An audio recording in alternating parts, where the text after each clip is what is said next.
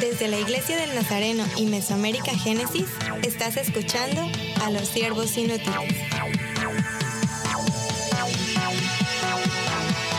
Saludos y bienvenidos al podcast de los siervos inútiles. Eh, Aquí estamos en el mismo cuarto otra vez y tenemos diferentes historias. Bueno, bueno, de- de- pero estoy ya eh, avanzando demasiado. Debemos presentarnos. Yo soy Scott Armstrong. A mi derecha el reverendo José Luis Acevedo. Dios le bendiga.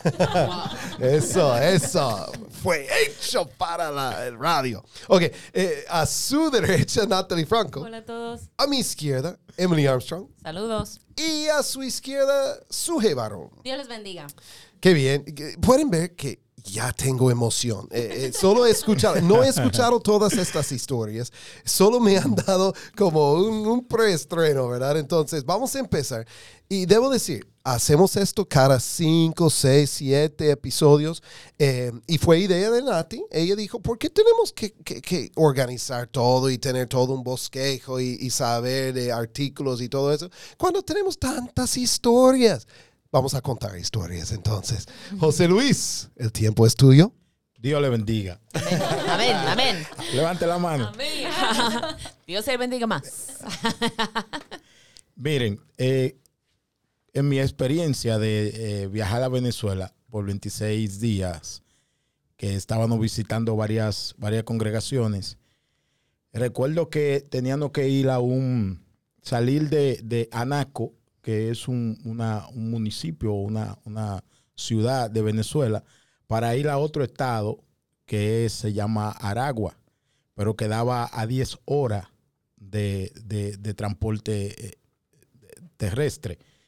Y nosotros no estamos acostumbrados a viajar. Los dominicanos no estamos acostumbrados a viajar muchas horas. Nosotros nos sentamos en un vehículo dos horas y ya estamos, tam- estamos incómodos. No, no, no tenemos la capacidad de viajar tantas horas en, en un, en un vehículo. Entonces, eh, Pedro Brusual, que era la persona que tenía eh, a cargo a, organizar todo, nos dijo, pues vamos a hacerle una parada y después, entonces ustedes, cuando amanezca, entonces regresan. Vuelven, van al lugar donde, donde no la hizo por, por escala, para resumir. Pues entonces nosotros llegamos a la casa de un pastor, que el pastor, eh, el, día, el día que estábamos allá en su casa, nos dice, yo eh, le quiero ofrecer el plato de nuestra casa, el plato, el plato número uno de nosotros. Y le digo yo, ¿y qué es lo que usted hace, pastor? Dice él, mire, nosotros, eh, ellos agarran un tipo de especie que se parece al cocodrilo. Y ellos, ellos mismos la sacan de- de- del río, todo, y nos enseñaron videos y sacándola. Y nosotros le vamos a hacer un guisado de eso que es muy bueno, muy excelente. Y yo, yo estoy sorprendido. Digo yo, eh, el, el que- me acompañaba, se llama Eri de Luriano, me dice, eh, óyeme, yo no me puedo comer eso. Si el pastor hace eso, yo no vengo en la noche a cenar, yo me quedo porque es imposible que podamos. Y, entonces él llamó a Pedro Brusual y habló con Pedro y Pedro llamó al pastor y el pastor y le tomó la llamada y le dijo, pastor, hágale, hágale una cena, una cena dominicana a, a los hermanos, que esté media dominicana porque ellos no se van a poder comer el guisado de, de cocodrilo. Digo, no, no, no podía. Y fue muy impactante que ellos matan ese animal y, y se lo comen. Antes nosotros lo más que comemos es, lo más que matamos es pollo. A lo, a- a lo que más nosotros le damos un golpe a un pollo en la casa. Espera, al final entonces no comieron el guisado de cocodrilo. No, no, no, no, no pudimos, no pudimos, no pudimos Yo comer. estaba, lo que- mira, mira, mira, mira. Y no, como misionero, tú tienes que arrepentirte entonces. me arrepiento, no vuelvo a hacer eso. Pero eh, comimos muchas cosas muy, muy, muy interesantes en Venezuela, eh, que fueron también muy, eh, muy nuevas para nosotros. Pero esa ya como que la vimos como que era un poco, un poco más allá, que necesitábamos como más experiencia de saber, de saber eh, de lo que es ser misionero y no rechazar nada que te pongan en la mesa. Ahora en tu vida yo te conozco y, y esta historia va a ser diferente la próxima vez. Gloria a Dios. Sí. Emily, ¿tienes una historia? Sí, a mí me gusta pensar en nuestros días como misioneros novatos, ¿verdad? Principiantes, cuando no sabemos nosotros, todo lo que nosotros. sabemos hoy día. Y cuando estaba pensando en algunas de las historias más chistosas para nosotros, que cuando lo pienso, todavía me río mucho, mucho cuando lo pienso. Esa es una de esas historias. Fuimos al, al aprender el idioma de español en Antigua Guatemala. Y como les había dicho, yo creo que en otros episodios fuimos con otra familia. Nosotros éramos una familia muy joven, ¿verdad? Nosotros tuvimos nuestros 26 años, 25, 27 años y Elías apenas estaba con un año de edad, pero había otra pareja que estaba allí y ellos ya fueron pastores por como 20 años y ellos estaban allí aprendiendo español con nosotros en, en Antigua. Y nosotros por cuatro meses estábamos viviendo en Antigua sin vehículo. Cada vez que estábamos yendo a la ciudad de Guatemala para estar con otros misioneros, para estar en entrenamiento, alguien de la ciudad siempre nos buscaba en su vehículo y después nos regresaba a Antigua. Pero después de como cuatro meses, la otra pareja, Miguel es su nombre, él había comprado un vehículo porque íbamos a vivir ahí en Guatemala. Entonces él dijo, ya tengo mi vehículo, estoy... Él es, como- de, él es de Estados Unidos, de- Sí. debemos decir, nosotros también, por supuesto. Exacto. Entonces ya él tiene como toda la confianza de, de manejar y hemos estado ahí cuatro meses, hemos estado en la ciudad, él sabe de todo, ¿verdad? Y él tiene como la confianza que se necesita. Entonces él dice que yo voy a llevarles a, a todos ustedes a la ciudad y ahí vamos a pasar. Entonces, nosotros como novatos es como, bueno, está bien, si él quiere manejar, nadie tiene que buscarnos. Entonces, todos subimos en su vehículo y Antigua queda como mm, una hora de lejos de, de la ciudad y están las montañas y todo. Y ahí estando en las montañas todo bien, pero llegando a la ciudad, entrando a la ciudad, nos perdimos. Y él estaba como, estoy un poco como perdido, pero vamos a, a- a saber, vamos a salir de esto. Y una, un viaje de una hora estaba llegando a, a ser como dos horas, dos horas y media. Por fin como llamamos otro misionero. ¿Y qué es lo que ustedes están viendo? Ay, es que no sabemos qué estamos viendo y todo. Yo recuerdo como estamos perdidos en la ciudad de Guatemala. No sabemos aún como para decir a alguien en dónde estamos para, para que podamos encontrar la oficina regional. Por fin empezamos a, a ubicarnos un poquito y llegamos a la calle Martí. La calle Martí es camino principal en la ciudad de Guatemala. Si alguien está en la ciudad, tiene que pasar por la calle Martí. Y todo el mundo lo pasa. Entonces, yo creo que los 3 millones de personas en Guatemala están ahí todos los días, ¿verdad? Porque el tráfico en la calle Martí es horrible, es horrible. Y ahí es cuando empezamos a ver los vendedores ambulantes. Y en Estados Unidos no tenemos personas que andan en las calles vendiendo cosas, ¿verdad? Eh, no se ve, no es algo que se ve en Estados Unidos. Entonces, ni entrando la mente ni una vez que hay personas en la calle vendiendo cosas. Entonces, ahí estamos en el tráfico, estamos bromeando y empieza a llegar al vehículo hablando con el piloto, con Miguel, y había una señora que está vestida en, en su traje típica y todo, y toca el vidrio de, de Miguel. Entonces él está mirando por su vidrio y él se ve que ella tiene una canasta de chicles, y son como cajitas, ¿verdad? Entonces dos chicles en una cajita. Y él está viendo y él baja el vidrio y él dice, mira muchachos, ella está dando ejemplares, muestras de chicle. ¿Ustedes quieren algunos? Entonces, sí, sí, está bien. Nadie pensando que está vendiendo, ¿verdad? Entonces, él agarra como seis o siete como cajitas y empieza a dar ahí en el vehículo. Y la señora dice, cinco quetzales, por favor. Y él dice, cinco quetzales, qué robo. Y cinco quetzales ni es como un dólar, ¿verdad? y él empieza a decir, dime las cajas. Entonces ya él está como poniéndolo en la canasta otra vez y subiendo su ventana.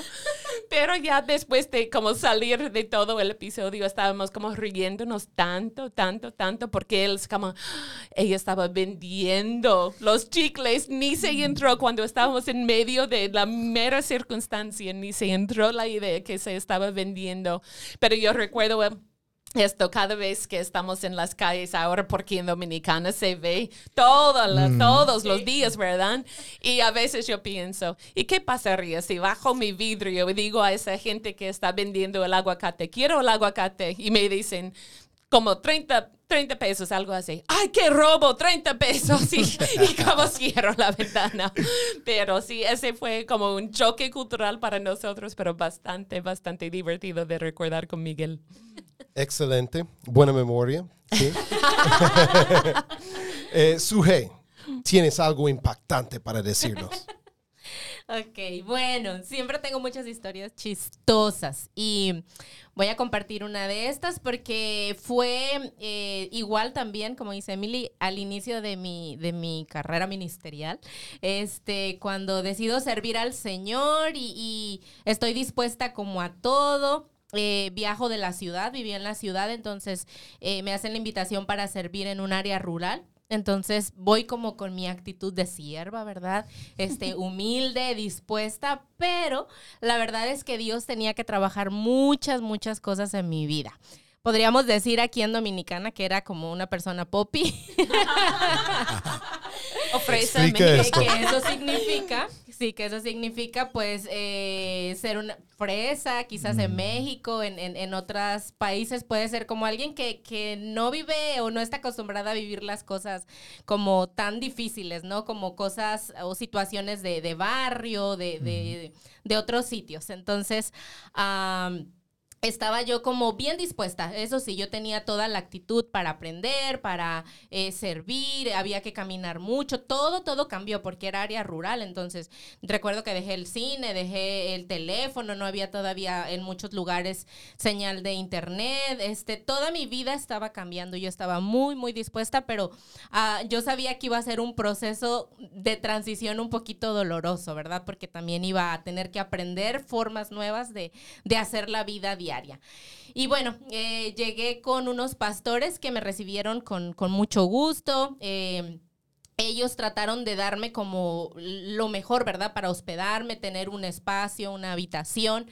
Estaba todavía la congregación en construcción, el templo, todo era como nuevo, entonces no, no estaban terminados. eh, el edificio estaba en construcción, en obra negra, podríamos decir, en mu- muchos lugares. No teníamos ventanas, no había puertas, este, poníamos cortinas y, y cobijas y todo eso, ¿verdad? Entonces yo estaba como bien dispuesta, pero me estaba costando un poco, la verdad. Yo tenía miedo, era como que quedarme sin una puerta. Yo quería cerrar mi puerta, pero no había una puerta para cerrar.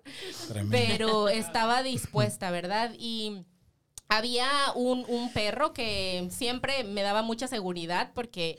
Cancan, recuerdo su nombre, porque me cuidaba en la puerta, entonces llegaba la noche y yo dormía como tranquila porque él se quedaba en la puerta. Recuerden que era una cobija lo que había de mi puerta, entonces él se quedaba ahí y él metía como su cola solamente y yo era lo que veía, yo decía, ahí está el perro, me está cuidando.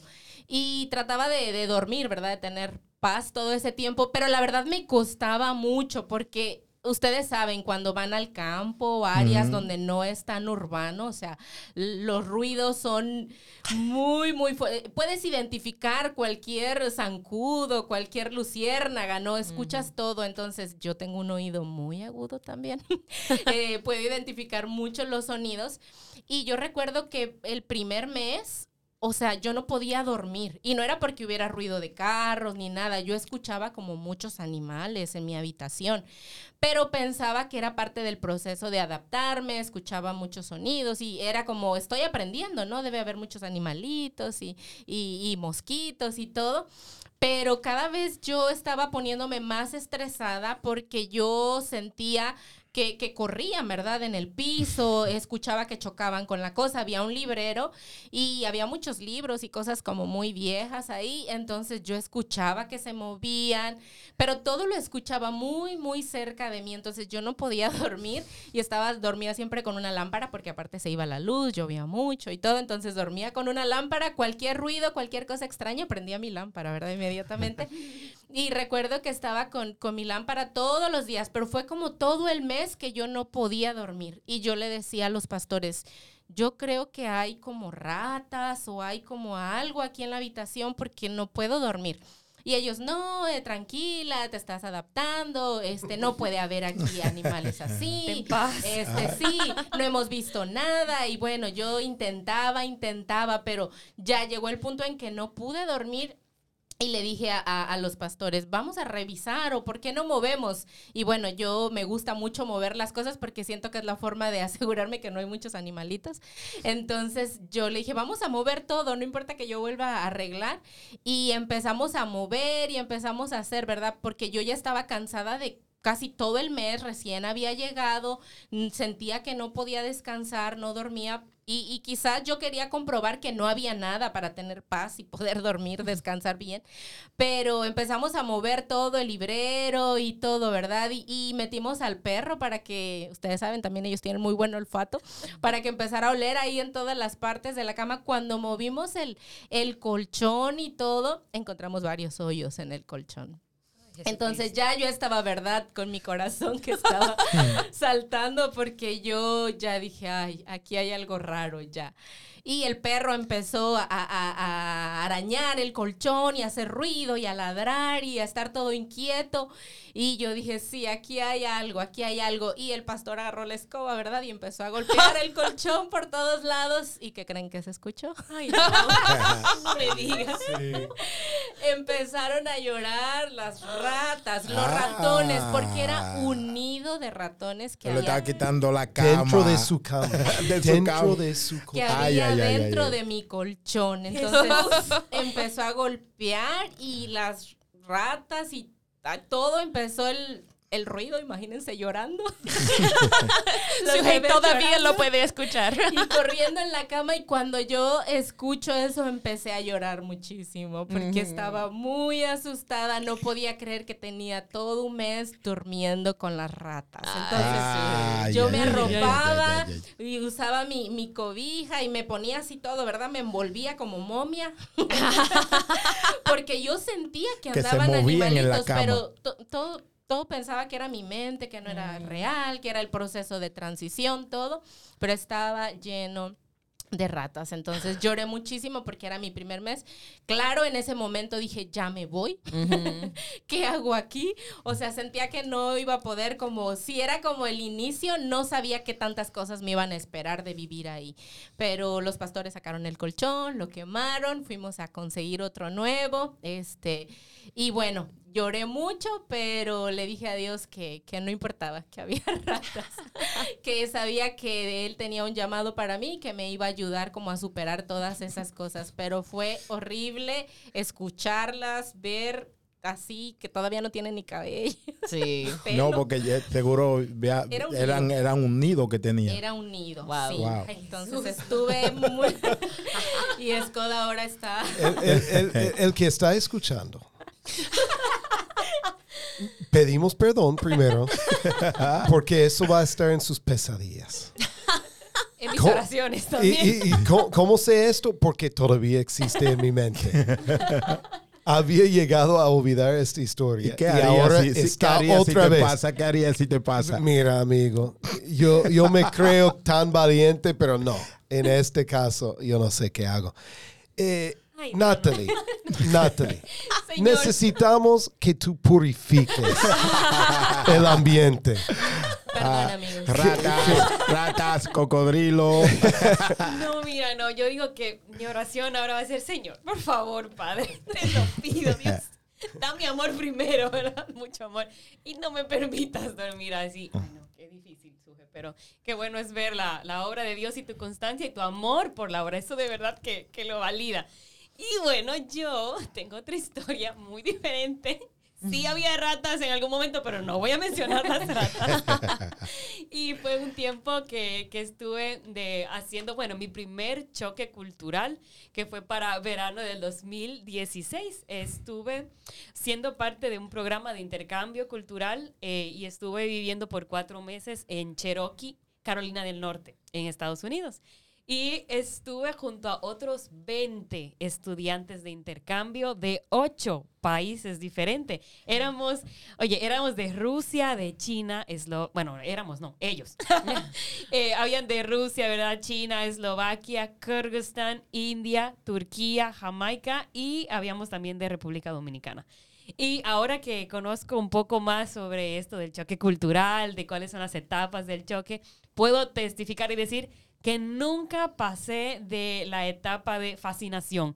Y yo creo que no había manera porque ocho culturas, aparte de la de Estados Unidos, no, qué fascinación todo el tiempo, qué intrigante estar todo el tiempo conociendo de una nueva cultura, ah, conviviendo con gente de un país diferente.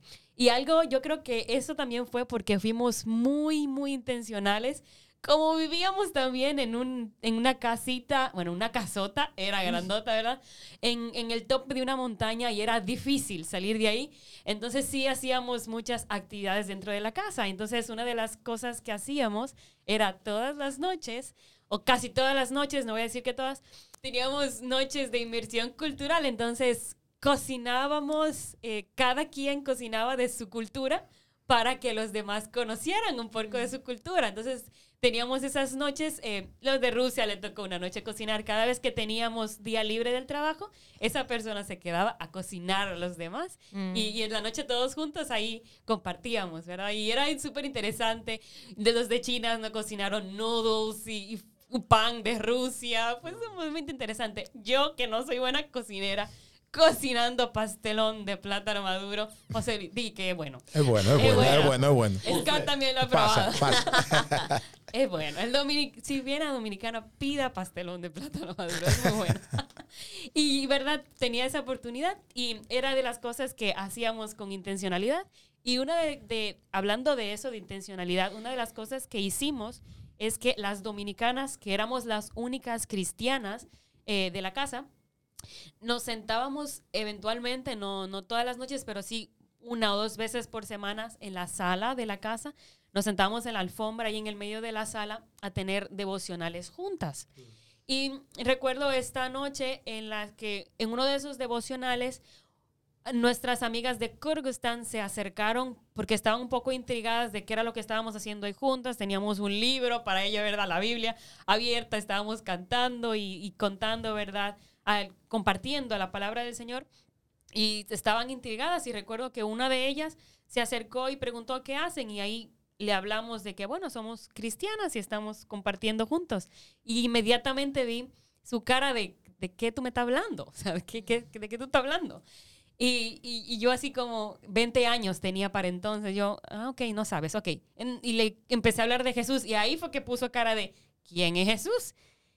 Ya pueden imaginarse, ¿verdad? y, y yo así era como que, como no sabes quién es Jesús, pero obviamente, ¿verdad? Su cultura no, no está abierta al cristianismo y lo único que, que tienen el conocimiento ellos es de Buda, el budismo, y obviamente uno respeta mucho eso, pero me gustó muchísimo de que ella estuvo tan intrigada en saber de qué se trata esto, quién es ese tal Jesús. Y ya pueden imaginarse, de verdad no recuerdo exactamente cómo qué fue lo que le dijimos a ellos de Jesús, porque hay tantas cosas que decir cómo. O sea, en mi cabeza, de verdad, ahora que lo pienso, es, es, es casi como, ¿cómo una persona que se encuentra en esta situación, cómo se va a acercar a una persona que nunca ha escuchado? ¿Por dónde empieza? ¿Por dónde va a empezar? O sea, exacto. Y pensando en esta, en, en esa vivencia que tuve ahí en carne propia, me quedo pensando un montón en rayos, cómo hablar de quien nunca han oído, pero es necesario hablar. Es necesario porque ¿cómo van a creer si nunca le, predican? Y me quedé pensando mucho en mi posición ahora, de que posiblemente no me vuelva a pasar en estar en contacto. Puede que se dé esa situación de que ya no esté yo o no me toque ir a un lugar donde eh, sea de acceso creativo, donde no conoce nadie de Jesús, Pero algo que sí puedo hacer ahora es orar por aquellas personas que sí tienen el contacto, por aquellas personas que sí van a ser enviadas y que Dios pueda abrir su- el corazón de aquellos que, que sí van a poder recibir la palabra y también en, en Señor, da sabiduría a los que sí van a poder estar en contacto con ellos. Y de verdad, mi, mi corazón estaba así pensando en cuánta necesidad de Jesús hay. Pienso en mi amiga y, y cada vez que pienso en alguien que no conoce a Jesús, tengo su rostro en mi cara y es como, y el amor que le tengo a ella y es como, Dios, lo que sé que tú puedes hacer, no solo en ella, sino en aquellos que nunca te han oído. Amén. Y mi, mi posición ahora es de, yo sé que ahora puedo orar. Yo sé que ahora puedo interceder y, Amén. y yo sé que Dios en su momento, en su tiempo perfecto, en la manera que Él disponga, Él, él va a permitir que todo el mundo pueda saber de Él.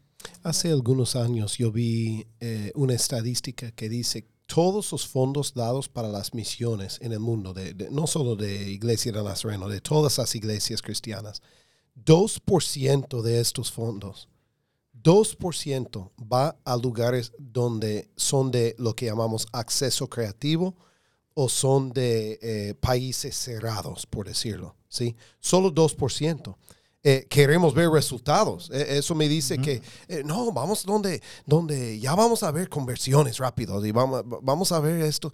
Eh, pero tenemos que orar, tenemos que tener intencionalidad y, y también para algunos que están pensando que van a ser misioneros.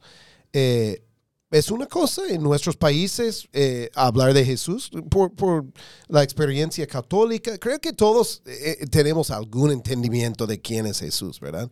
Eh, tiene sus retos persuadir a alguien que, no quiere nada que ver o piensa que Jesús solo fue de, algo y, no es de otro, ¿verdad? Pero ya pensar en personas que nunca han escuchado el nombre ni el concepto, ¿dónde empiezas? Este es un trabajo misionero.